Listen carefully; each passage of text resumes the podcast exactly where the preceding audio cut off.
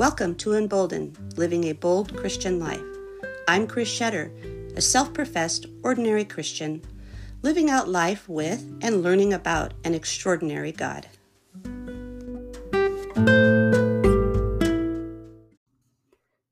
Hello, friends. Welcome to another edition of our Tiny Yet Mighty series.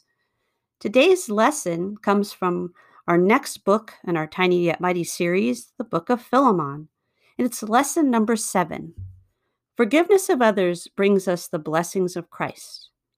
And Philemon 9 through 10 says, It is none other than Paul, an old man, and now also a prisoner of Christ Jesus, that I appeal to you for my son Onesimus, who became my son while I was in chains. Recently, I've been thinking a lot about forgiveness. It keeps popping up in various Bible studies and readings. And when that happens, I realize God is trying to tell me something.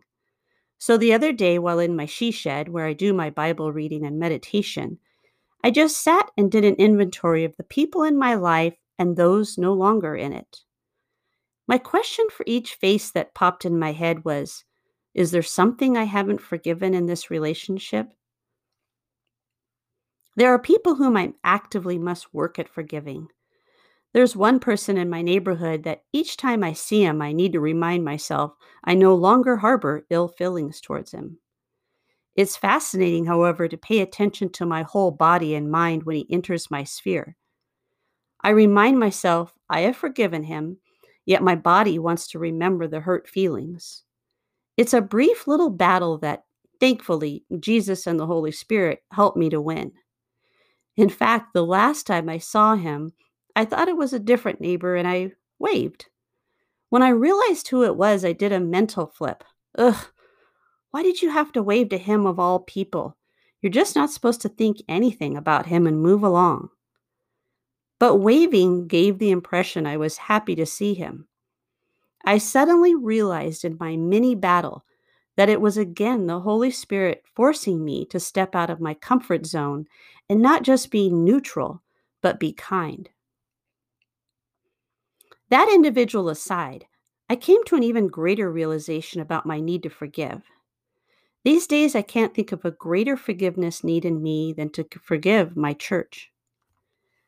Actually, just about all churches who have shuttered their doors during the desperate times last year. But let me back up a bit.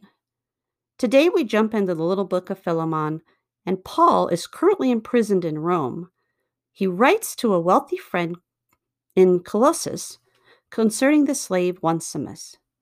Onesimus took off from Philemon's household, having stolen from him.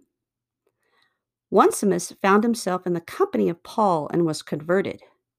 And now Paul humbly asks Philemon to forgive his slave and allow him to return. I remember as a child my mom talking about converted prisoners. She scoffed at the idea that murderers and thieves could find Jesus and change their lives. She thought it was all just a ploy to get out of jail earlier or to garner forgiveness about truly repenting. And she may be right in some cases, but who is to know the heart of a sinner but God?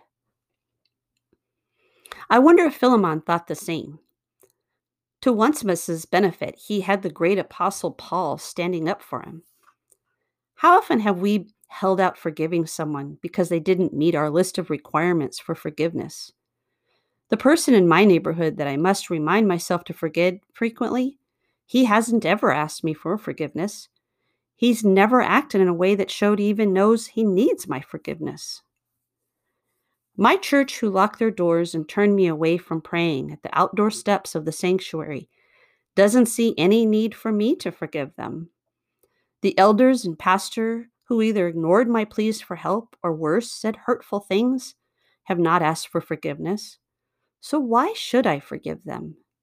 Why should Philemon forgive a man to whom he gave so much and then stole from him?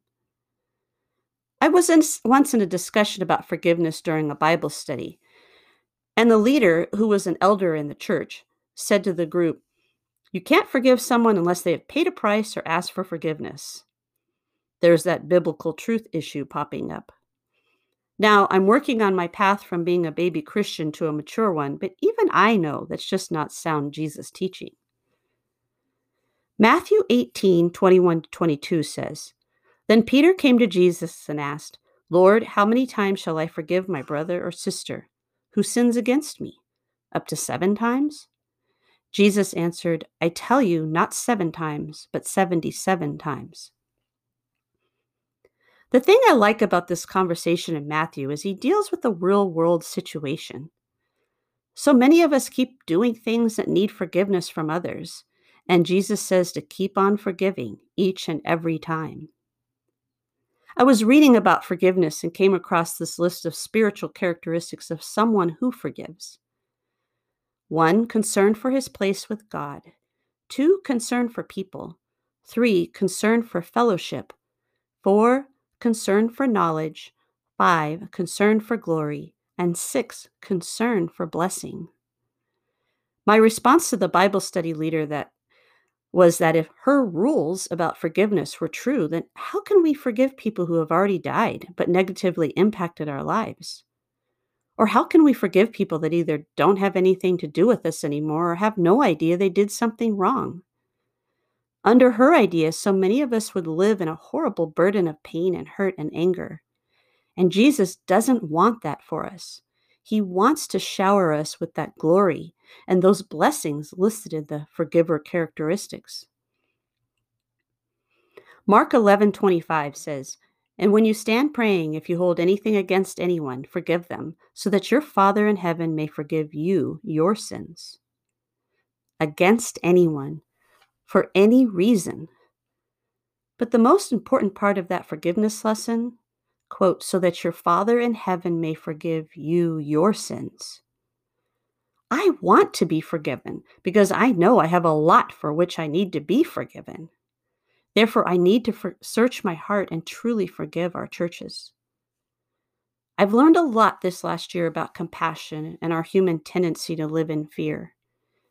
And although our pastors preach to have faith rather than fear, we fall back into the flesh so easily. I do it, you do it, our church leaders do it. They're just humans too. It doesn't make me feel good to see our teacher, cl- churches closed but I also don't want to have the burden of unforgiveness on my heart and soul. I realized I can be sad and still forgive. I like that in this letter to Philemon, Paul doesn't demand that the slave Onesimus be taken back into the household. Paul wields a lot of authority. He could have just said, Take him back and don't be mean to him. But God wants our hearts. Jesus and the Holy Spirit work on our transformation.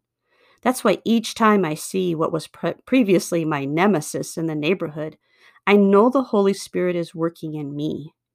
My hand was purposely lifted up to wave at him, not the mistaken neighbor. To help my heart be free of any last morsels of unforgiveness. Friends, I've seen the miracle of healing and forgiveness in others. I have felt it in myself. It's there for the taking for you. Let's be like the father of the prodigal son. From a long way off, his, he saw his son returning. He didn't know why his son was coming back. It could have been to ask for more money. Instead of looking out the window and thinking every bad thought, he ran to him. He tucked his tunic between his legs and ran to hug him in front of the townspeople. He might have needed to forgive him a few more times in the course of their lives. We don't know. But the joy he had with that one action has given us the lesson for the ages. Have a great day.